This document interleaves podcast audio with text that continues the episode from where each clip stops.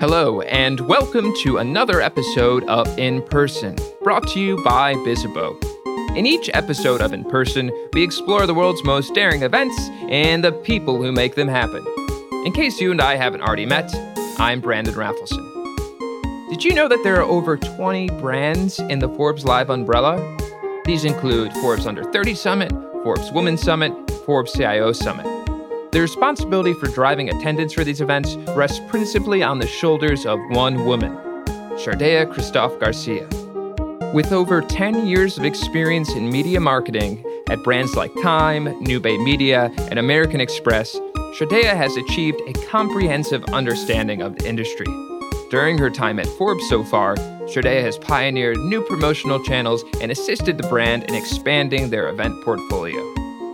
During our conversation, Shardea shared how Forbes is leveraging in person events to further their editorial brand. We also discussed which promotional channels work best why sometimes it pays to take it slow in your career, and the importance of knowing that not everyone is going to like you, and why that shouldn't hold you back. Let's get to it.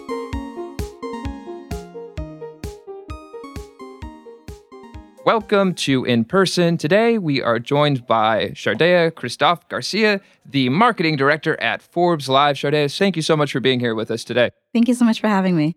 All right, so I'm really excited to speak with you about all the different events that you're currently running with Forbes Live. There are a lot of them. They're very different in terms of content and audience that you're speaking to. And there's also a really huge event that I'm interested to learn a little bit more about the Forbes Under 30 Summit. So, stoked to dive into that a little bit as well. But for starters, could you tell us a little bit about the Forbes brand? Sure. Forbes is a great company. It's a media company, but we have a bunch of different legs to the to the division. So we have Brand Voice, we have Forbes Insights, and Forbes Live is what I focus on primarily. We have a bunch of different business units that kind of work towards reaching a consumer base, whether it be through targeted ads, whether it be through sponsorship activations, whether it be through live events editorial reach. So there's a bunch of different areas that Forbes touches on. I can speak best to Forbes Live, obviously, because that's my team. But what I like about Forbes as a brand is eh, there's one unifying goal, and that's to be able to kind of tell the stories that people want to hear from an editorial standpoint and really reach young entrepreneurs where it matters and and kind of champion them to be the best versions of themselves they can be. So yeah, it's it's been but I'm still learning day to day about all the ins and outs. You know, sometimes you get to stick in your one little bubble and you don't always get to venture into some of the other areas. But, you know, we have our monthly town meetings and we get to kind of get an insight into what all the different business units are working on. It's always really cool. But Forbes Live is probably what I could speak to the most. Brand Voice and Insights, they're all doing amazing things on their own right. But you probably have to talk to, to them about getting all the details. Yeah. That's good. To give us a little bit more context, could you tell us about Forbes Live and what your role is there?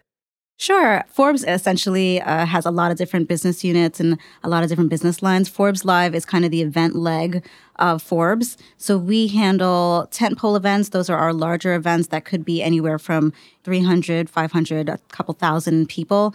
And then we have another leg of that that's custom events, and those are more sponsor driven. So if a sponsor wants to reach a certain audience, they can come with us and partner to produce an event that is much smaller and those are the two kind of areas that we focus on. So okay. the team kind of comprises of a few different areas. We have obviously the sales leg that handles all the sponsorship activations. We have the programming team that kind of focuses on putting together the agenda with editorial. We have logistics, so those are the people that are on the ground planning the event and dealing with, you know, F&B and site visits and all that good stuff. Um, and then we have audience development, which is my team, and it's our job to get butts and seats. So a lot of it is marketing and project management and working with different stakeholders and editorial to kind of make sure that the attendee has the best experience and we're communicating anything like highlights on the agenda, sp- new speakers, panels, experiences, all that good stuff to the attendee to get them to register. From an audience generation perspective, what would you say the biggest differences are between the tentpole events and the custom events? I think the custom events are a lot more grassroots I work with Lex Engel, and he kind of takes the lead on the custom events where I take the lead on, on Tentpole. And I mean, there'll be times where Lex is literally sending personal emails through his Outlook, dedicated outreach, one on one, really personal communications to the attendees to the point where they're, they, they know him by first name in many cases. And I think that when you're dealing with a much smaller audience, you kind of have to do that because the client is very specific about what they want and who they want in the room. And in order to kind of get that, you do need to do a mix of maybe some bigger blasts, but a lot more personal outreach. Whereas with the tentpole events, because we're trying to get a lot bigger numbers, we probably will hit a wider list, still targeted, but we do a lot more bigger blasts than um, really personal one offs. Got it. And just to briefly discuss it, when it comes to promoting these types of events, what tactics do you typically lean on? We rely heavily on email marketing still. I know when we were at the Empower conference, um, I spoke about that, and a lot of people think it's really old school, but I think it's really important to kind of mix old school with new. And email marketing still works for us, and it still gets messages inside an inbox, and people are still, especially if they are attached to the brand, they're still opening up. So we find that we do uh, for for many events, we may do social media marketing campaigns, we may do uh, ads in the newsletter, we may do ads on the site, and by far, email marketing still seems to perform the best for us. Now, it also depends on which event. You know, sometimes when we're doing stuff for our under 30 summit, that audience gravitates a lot more to social. So they will respond more to, you know, a promotion on Instagram. But if we're dealing with an event for CIOs, for example, not as much. So it's kind of one of those things where you kind of have to know your audience and what method works best. But for us, we've found that email marketing still is effective. And we've taken it even further back. We've also recently discussed trying to do some more direct mail pieces because it's kind of one of those things where digital is getting so bombarded that you know no one's getting actual mail anymore i mean it gets to the point where when i get a package i'm like oh somebody sent me something so uh, we kind of are playing with that idea as well to kind of bring some of those old school methods back and mix it with the digital and see how those perform. But yeah, it's been good so far. Okay. And when it comes to direct mail, have there been any sort of ideas that you've been throwing around the office? Yeah, yeah. We've talked about it more so for the high level events, like, for example, CMO Summit or CIO Summit, where even though it's a big brand and it's a big event, it's a much more targeted audience where we only want a very high level uh, person in the room. So we talked about doing really customized invitations, stylized, something that really is a wow right out the gate. And we haven't actually done it yet, but it's definitely something we're considering. And obviously, we don't necessarily have budget to do it for like the under 30 summit where it's 10,000 people that we're trying to attract. But if you're talking about something more custom that's like in the hundreds, it's a good test to try it out. So TBD, we'll let, we'll let you know if it works. awesome. So to take a step back, I know that you worked in a number of different roles in marketing and beyond before you ended up in your current role at Forbes. So, my question is what led you to where you are today?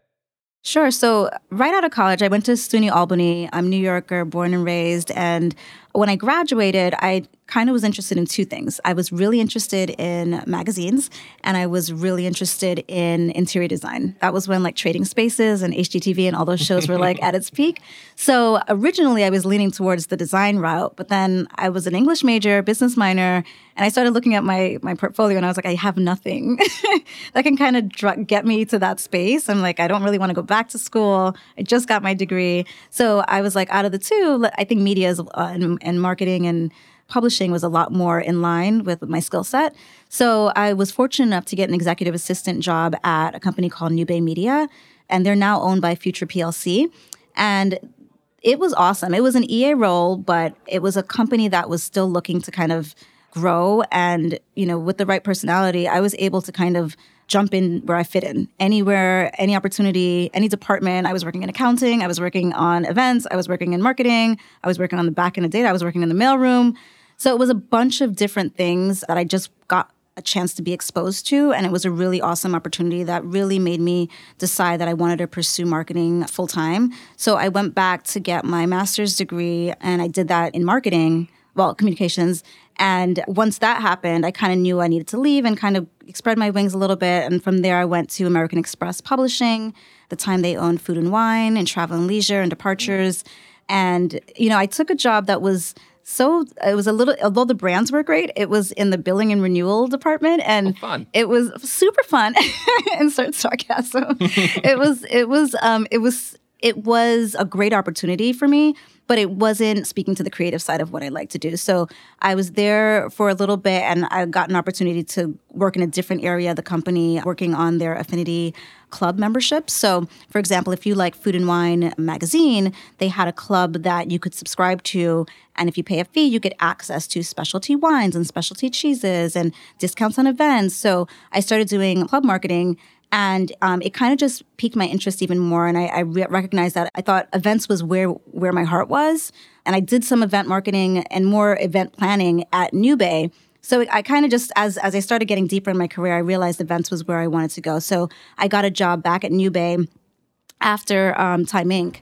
And I ended up working and running their event marketing for probably close to 25 events and I, we were a really small team. So I was managing the email marketing, their social media marketing, organic and paid. I was managing all the newsletter outreach, you know, project managing the entire thing across the board for multiple different events.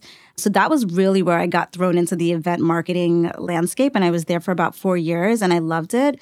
And then Forbes kind of scooped me up and they said, hey, we want to talk. So it's been really a great experience. And I definitely feel like this kind of marries my passion for events and marketing. So it kind of checks both boxes. I just, I love that story so much. I mean, it's, it's very clear that early on you, you had an idea of where you wanted to work. And even if you couldn't get exactly where you wanted to go, you started off in that EA role. You started working with all these different teams, uh, yeah. learning, learning all the different aspects of media to some extent. Yeah, I think a lot of times this generation, and many people even in my own generation, they take that for granted. We're moving away from the time where people stay at jobs for a million years. It's just not what we do. But I think that part of the problem is sometimes kids come out of college and they feel like, well, I have a degree and I deserve to be working in in marketing and I'm smart and that's that's my goal. And no, I don't want to take a mailroom job. No, I don't want to take an assistant job. And they don't realize that sometimes you have to crawl before you walk, you know? And not only do you get respected by doing it that way, you actually start learning what you don't know. So I always like to tell any, you know, I tell my cousins, I tell any of my young professionals that I mentor that you have to kind of take it slow and I'll, and you'll get there and you can take risks, but be advised that it doesn't always have to be a straight line. Mm. Yeah, and having that open mindset and exactly, really exactly. being receptive to new opportunities. Correct. Very cool. Okay, so to, to hop back to Forbes Live, there are many events that your team is involved with. Could you just give us a brief overview of how Forbes Live helps Forbes achieve business outcomes? I think more and more we're seeing that the event landscape isn't going anywhere. People want experiences. They want to have that one to one connection and, network and meet people. And you just can't get that anywhere else outside of events. The events opportunity gives you a chance to really have one on one time with people that you may not get access to otherwise. And it also gets access to your peers in the same space. So there's times where you might be, let's say you're a CMO of a company and you're struggling on a, a major business need, and you're able to come to the CMO summit and actually interact with somebody that's on your level. You know, one of the good things that Forbes does is that we really try to curate the audience. Most of our events are not open to the public you have to apply to attend. And what that does is it allows us to curate a room full of people that are like minded. And so people feel a lot more comfortable answering questions or asking questions in a non judgment zone and with people that can actually give them real answers. So you have people leaving our events with not just like, oh, I've gone to another event and it was cool, but I didn't make a connection. You have people meeting people from major organizations and, and game changers that, that could actually affect their business in a positive way so because of that, I think that more and more companies are starting to use events to kind of help not only spread their brand message, but also sponsors want to reach those audiences as well. So you have two sides. You have the delegate revenue side and you have the sponsorship revenue side. So if you're a brand and you want to reach the under 30, you know, audience and we're doing all these major initiatives in Detroit, you may want to consider being a sponsor because that might be something that could benefit you. So from a business standpoint, you know, Forbes is kind of winning on both sides if we get both of those aligned. Awesome. Okay, so we sort of spoke briefly about how Forbes is using events to not only spread their brand, but also be engaging sponsors and, and engaging an audience. I would love to briefly run through just a few of the events that you're currently involved with, and you're involved with many. And I'd like to ask you to share just a quick overview of what that event is, and then also a takeaway for our listeners, either on the event promotion side, how you're re- speaking to particular audiences via particular channels, or anything else that you think was a sort of fun or interesting takeaway from the process so far. Sound fun? Sounds fun. okay. All right. So, first off, 2019 Forbes Under 30 Global Women's Summit. Sure. So that event was super interesting. We had done the Under 30 Global Summit in years past, and it was always co ed. And I think with the time being what it is and the power of she and, and there was just a, a real focus that we wanted to place on women empowerment, and this event kind of allowed us to do so. It wasn't that men couldn't come completely, but they had to qualify to reach out and explain how they planned on moving forward the female initiative, how they planned on enhancing, you know, a woman's place in the workplace and throughout. So it really was like we wanted women who wanted a safe space to kind of grow and learn and and have a sense of community. And then the male allies who were kind of championing that effort. So it kind of taught us a few things. One thing it taught us that was an eye opener was just that we needed to clean up our list a little bit.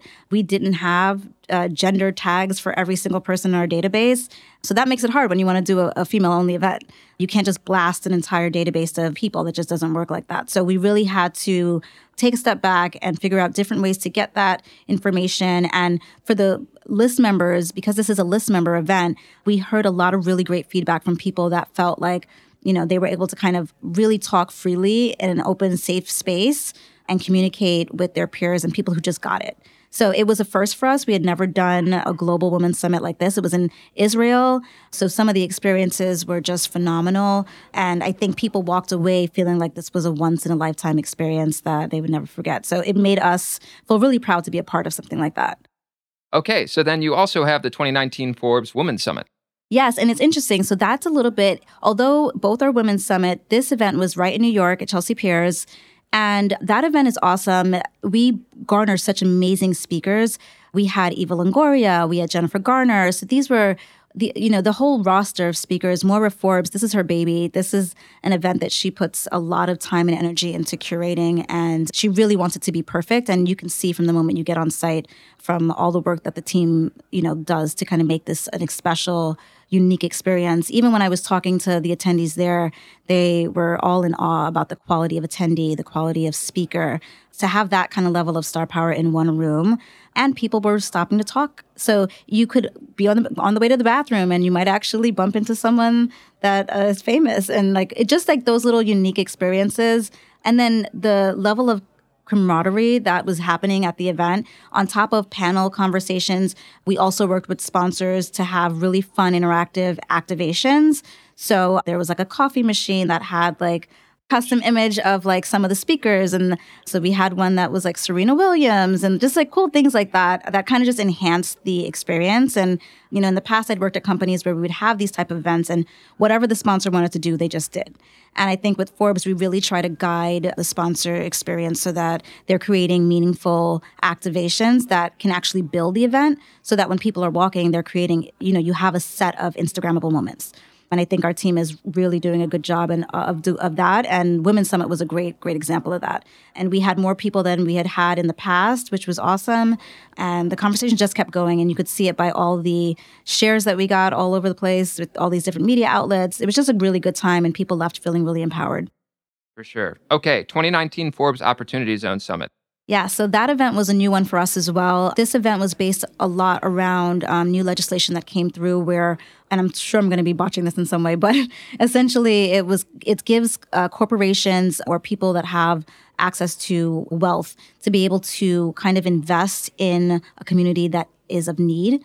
So, um, Newark, New Jersey, for example, it counts as an opportunity zone. And once you get branded as an opportunity zone, that means that through this new piece of legislature, you're able to kind of get funding. So if a celebrity maybe is from Newark and wants to devote a lot of energy and time and work with the community board to kind of make stuff happen on a bigger scale, they're able to do that and get resources and get a tax write off because of it. And I would I would encourage anyone to really read up on it because it's, it's still very new and it's still moving. But it was one event that I can have I have to say that I was so proud to be a part of. Just listening through all the different stories from all the different panelists about how some of these neighborhoods they're filled with so much love and joy and people that just want more opportunities and they want to be able to kind of see their town lifted up in some way. So to have a place where people that have that access and have that money can kind of put resources into a community and help it grow, it's just a great thing. And you know, there's a lot of controversy surrounding the the idea because, like anything else, gentrification is a thing, and we don't want people to be um, displaced.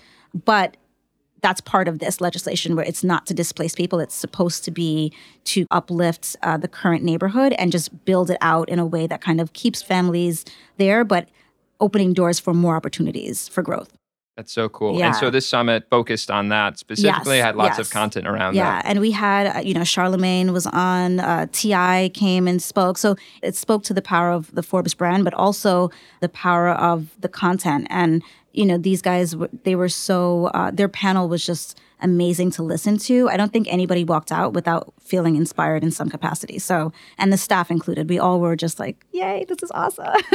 It was really it was really great experience yeah. Okay, so the final one in this quick overview is the 2019 Forbes agtech Summit. So I love this event. You know, before this year, I hadn't actually attended. I'd marketed it, but I never actually went. And this was my first year going.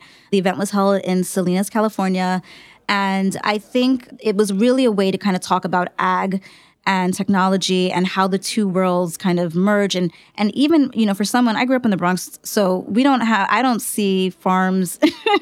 I just never grew up around that. So to be able to be on these farms and actually see and hear from these experts that are really talking through how these product is picked. And the difference between you know a regular egg that you might have at the grocery store and something that's farm raised. Like just things that you just don't even think about when you're a consumer in the city. You just kind of buy whatever's in the grocery store. And i have to say like uh, you know, we had a sponsor, I think Driscoll's, that had these strawberries, and it was so freaking good. I was, I was so, I, I hadn't had strawberries that good, and I don't know why, because I, I've been talking about these strawberries since I left the conference, but they literally um, were, they tasted so much better, and it just spoke to the importance of ag and, te- and agriculture and technology and, and why it's important to have fresh products and fresh produce and how you don't want all these pesticides on your products and educating the average consumer too on, on what you should purchase and what you shouldn't and how technology plays a big part in that. So, you know, my favorite part of the summit outside of the amazing content and speakers was the food. You know, our event manager, Lindsay, did such a great job in putting together such a great menu. And I think you kind of have to, right? Because you're dealing with people that are used to fresh food.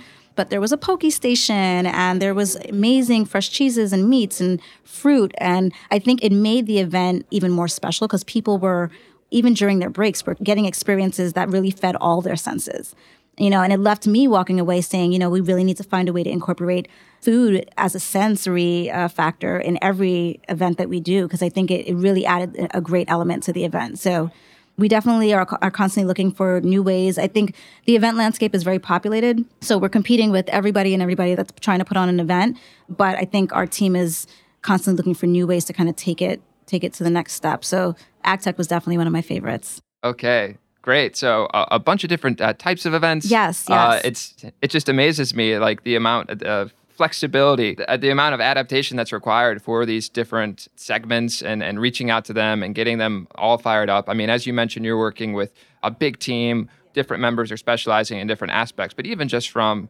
a promotional perspective and, Mm-hmm. and and driving those registrations and that audience for it. It's, I mean, honestly, it's actually a small team. So I, I think that's probably one of the biggest misconceptions is that Forbes is a million people and we're just, we have all these teams that do everything. You know, Forbes Live, these, these individuals that I work with, they're probably some of the hardest working people that I've had to work with. It's a lot of, sometimes a lot of late, late nights and missed opportunities with family and friends, but everybody cares a lot about what they're doing and the product that we're putting out. And we recognize that there's room for improvement, but you know, on audience development, it's it's four of us managing all of the audience for for every single event that Forbes does. In programming, there's like three people, so there's just a lot. Um, you know, we like to say that we're very scrappy and we we just roll up our sleeves and get it done. No job is too small, so it's really a testament to the team that you know it, we make it happen. Great. And I think uh, the perfect example of this is uh, what is arguably your biggest event Yeah. of the year, the Under 30 Summit. Yes. And I think this event is particularly cool. I think it relates to the opportunity zones that we were discussing earlier. I know that you were working with different members from an audience generation standpoint as well. And it's just it's huge. You mentioned it had uh, over uh, ten thousand, or it's, well, it's, we're trying to get shooting shooting for ten thousand attendees. Yeah, so trying to get ten thousand attendees. This event is awesome. We've been doing it in Boston for the past couple of years, and this year we have a partnership with the city of Detroit, and it's really important for us to kind of get everyone involved. So it's something that every single person in this company touches in some capacity. When I say all hands on deck, this event, I think my first day I heard about this summit it's just one of those events that it is our largest one that we produce and it's it's almost like sub events within the event as well so it really requires a heavy attention to detail it requires a lot of project management and it requires us just kind of working together to get it done mary margaret we actually just hired her on our team because we recognize that when we're working on all these different events at once that we really needed someone dedicated to under 30 Detroit specifically. So she's been great. She's kind of been the main person overseeing all of it, but every person on the team is working on it in some capacity. So we might get asked to pull a list or help with an email or, you know, just anything. Uh, it's kind of like uh, we we we definitely do the most in terms of marketing for this event. We have probably the biggest budget devoted to this event, um, you know, rightfully so even our social campaigns. I'm sure if you've gone on our website once, I'm sure you've been targeted. oh, I have. and you, I'm sure you've seen one of those ads um, pop up. You know, but we're really excited about it. We've we locked Serena Williams recently, and our roster, you know, is is constantly growing with you know CEOs of some major organizations.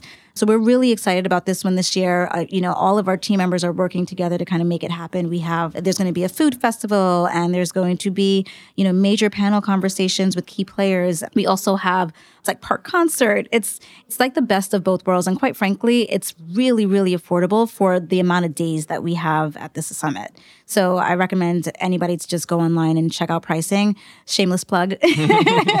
because it's honestly, even the conferences that you know, Sydney and I just went to a conference, and it was it was over a thousand dollars for you know, I think it was what two to three days, and this is significantly less than that, and it's it's it's way more involved and way more in depth. So, and you know, one of the major points here is it's for people that are young professionals. You don't have to be under 30. People always ask that, but it is for young professionals to kind of build their tribe and foster their community.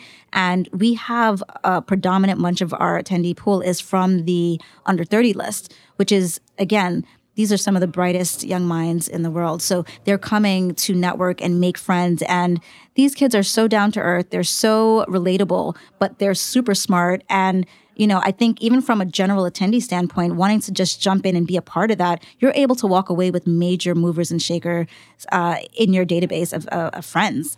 And everyone's looking to make connections there. So I, I, think it's an awesome experience. It's unlike any event I've ever worked on in my t- entire career. And, you know, I think this year is going to be even better than last. Very cool. Okay, so I want to shift the conversation to you. And uh, I'm curious, you know, you worked at a bunch of different companies under some some great leaders mm-hmm. and been at Forbes for some time. You're also just seem to be pretty knowledgeable about the marketing and event space in general. Who's an influential marketing or events executive that you think is a leader in the field or has been an influence to you? So I can say I'm going to answer that in a two part answer. Let's um, do it. so one, I would actually say that instead of focusing it on the you know the big players in this space, what I've been inspired most from is the young players that are like on YouTube and they're out here, these young content creators. I've been in awe just watching how they have managed to to navigate and do what big brands have been struggling to do forever and that's create content that matters, create followers that are truly engaged in what they're selling. And as a brand, that's the goal. Like you know, you don't want to have to sell to anyone, but you want people to organically be interested in what it is that you have to say and to buy into what you're saying. And there's a whole team of young people out there right now that are masters on YouTube that have no big budgets behind them. They don't have access to all this, you know, these marketing teams and social media strategists. And they're just regular kids that like know what it is that they want to sell and the message that they want to put out there. And they are you know they're collecting this mass audience and they're doing it better than some of us who've been in the industry for years. So i think i get inspired by that and i'm always trying to look at what they're doing because they have their eye on the ball. Like they know exactly how to reach their target and i think we could learn a lot. Especially some people that have been in the industry for a long time we can all learn a lot from from these young professionals that are out there just saying hey i i want to do makeup and it's this is my pain point and I think it's probably a lot of other people's pain point and this is how I'm going to go about sharing my message and my story and just that that honesty and that level of transparency and being able to to relate to your audience in, in that kind of way I get inspired by that a lot when I see these guys doing it. So definitely it's more the grassroots efforts that I'm seeing that are like winning that really inspire me. I think outside of that, on a more personal level, it's just my parents. You know, my family is from Guyana. My mom and dad both came here and they didn't have much resources or help or anything like that. And I think that they've taught me that if I want to, you know, get ahead, I have to work hard and I have to put all my energy and resources into being the best version of myself I can be. And I would be nowhere without them. So I think that they have definitely played such a significant role. Uh, you know, when it talk when you talk about sacrifice, when you talk about really having to, you know, maybe miss some birthdays or dinners and you know and they never missed a birthday just correction. They're gonna kill me. They're like we never missed your birthday. Um, but you know sometimes you have to miss things like you might miss like concerts or things like that because you have to stay at work late. And me watching my mom you know work all throughout my career and even as a kid it really instilled in me the importance of going to work importance of of working hard and and and sacrifice and the fact that yeah dad wants to come to everything but maybe he has to work late because we need you know to make sure that the lights are on and we need to make sure that you have you're fed. And you know and understanding that at a young age was super critical to me because i just feel like it from a young age taught me the the value of hard work and the value of sacrifice and i think they are by far my biggest inspiration for sure. Wow. I love it. Okay, so if you could go back earlier in your career and give yourself one piece of advice, what would it be? I think I would tell my younger self that not everybody's going to like you, and that's okay. I think that, you know, when you're coming up, you want so badly to be liked by everyone. And, you know, even when people say they don't care and they don't care what people, think, they do care. And you do want to be seen as an expert and you do want to want to get ahead, but you have to also understand that even sometimes your boss may not recognize how great you are. You know what I'm saying? And it's important for you to know that and for you to surround yourself with people who who lift you up in that way so you don't get stifled because someone else's version of who they think you are isn't who you become. So I look back on certain situations and you know sexism exists, racism exists. Like there's a lot of situations I remember interviewing for a role and being told that I should be in sales because I was pretty, you know, and you know, and a woman said that to me, you know, so it's kind of, you know, it's there's a lot of different things that you go through in your career that will start making you doubt your seat at the table. And I think it's really important that if you're young, that although I want you to be humble and I want you to, you know, not be afraid to start at the bottom, understand that you can have aspirations and you can keep going and don't let anybody, even if they're senior, more senior than you, make you feel like you can't get to that next step. Because if you work hard, you can literally achieve anything you want to so important to hear. I guess the final question I have for you is amidst all of this, amidst all of the hustle and bustle that you're in, how do you sort of take a step back, like take a breather and get refreshed? That's a great question. So it's funny when I started this job, and even before that, I'm a anybody who knows me and knows I'm a workaholic. I, I I'm very passionate about my job, and if you ask my husband, he'll say I talk about it way too much, way too much. But it's hard, right, to find the balance sometimes. You know, last year I was actually planning, in the process of planning my wedding, and it was during the same time that we had our Forbes Under 30 Summit. And I I know that I was prioritizing work over my personal life. And this is your wedding, right? It's like the most important day of your life.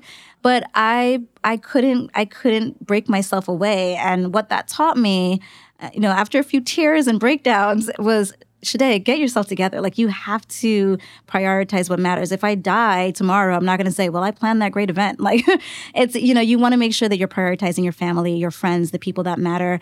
And one of the, the initiatives that I put in place this year was I wanted to make sure that process and uh, we were working, you know, smarter and not harder. So with the help of my my right hand Sydney, we were able to kind of put together processes in place and really streamline efforts to make sure that we were managing up better, to make sure that we were building a system better. We were working with technology companies like Bizzabo to help us through the process. And instead of spending hours on Excel reports, seeing if that's something that a tech company could do for us, and so that it's an easy pull. And you know so there's certain things that we felt was really necessary in the beginning of this year to set the stage for the rest of the year and we're still working through a lot of the ins and outs but i can say significantly by far that this year has been way better than than the year past. And it's because of those processes that we put in place and and valuing that balance. I think michelle obama had said something like there is no such thing as work life balance. You know something has to give and and that's the truth right? So you know you have to kind of sit down with yourself and say okay my work is important but my family is more important. My friends and my relationships are more important. So how can i be the best version of myself in the office but also devote the time that my family needs and, and make that the priority at first and foremost because everything you're doing is for them right? So i think some of the things that i've, I've challenged myself to do is once we put that process in place is you know relying on your team. So instead of you know it's hard for type a personalities to kind of relinquish duties but having a good team in place it helps you decide okay i know that i trained sid to do x y and z and she can handle it and I don't need to check on her every five seconds because I trained her and I know she can handle it. And if she needs me, she knows how to reach me, you know? And being able to empower your, your younger team to be able to kind of rise up. And we've been seeing that all throughout, you know? So it's been really, really great to do that. And, you know, taking mental notes if you, and days off if you need, and, you know, traveling and just remembering what you're doing this all for, you know? So it's been great. I, I honestly, this has been a really, really good year for me. So I hope it continues. Lovely. Uh, th- I think that's something that a, a, lot of our, our listeners can identify with as well, especially in marketing and in events where you have such uh, such high pressure. You have these deadlines that Absolutely. you need to hit. Yeah you can always be doing something more to, to, to get those registration numbers up. And no, to- can I just say that we, you know, there was a colleague of mine that I worked with at Newbay. His name is Tony Savona. Shout out to Tony. And I, I remember um, we would be so overworked and overwhelmed. And I remember going into his office and we would vent. And I would say, he said to me, he said, you know, there used to be a time where you would throw more time on something and it would get better. So if you were behind on a project, you would come in early or you would stay late and that would be the solve. And you did that for a couple weeks and then you caught up and you were good to go. But the reality is there is in events, there's just that's just not the case. There's always going to be more to do. And I'm sure events is not the only industry that's like this, but I'm just speaking from from my experience. So because of that, it's not about staying late and coming in early. The work is going to still be there and there's always going to be more work because there's always areas to improve. So you have to kind of set the tone of how you want to navigate your life and figure out how can I be the best version and still hold my work up to the standard that I need it to be, but also take time and understand that it's okay to take a day off and it's okay to, you know, say, hey, you know, I need a minute to recharge uh, and know that, that, that that's not going to be the end all be all, you know? Definitely. All right. Well, I think that's our time for today. But uh, thank you so much for for joining us, Sharday. No, this was great. I, thank you, Brandon. It's, it's, it's so cool to hear not only about the stuff that you're doing at Forbes Live, which is very very cool, but also I think especially your perspectives on work life balance and like navigating uh, a career is just really really valuable. Awesome. Thanks, Brandon. This is great. A big thanks to Sharday for joining us today. This episode was such a treat. I loved learning a lot about what Sharday and her team are doing at Forbes Live. You know, the sheer variety of events and the way that they are engaging so many different audiences is just staggering. But the thing is, I found that the story of Sharday's professional career, all of the hustle, the overcoming of adversity in the workplace, and the role model parents who totally never forgot a birthday, for the record, I found all that to be very inspiring as well. In listening to this episode, or any episode of In Person for that matter, what really resonates with you? Do you tune in for the tactics and strategies, to see what other brands are up to, for the personal stories? Or are you just here to listen to the really amazing theme music? Now, I know there's a good chance that you're probably not at your computer right now, but I want to let you know that we're really interested in hearing what you think.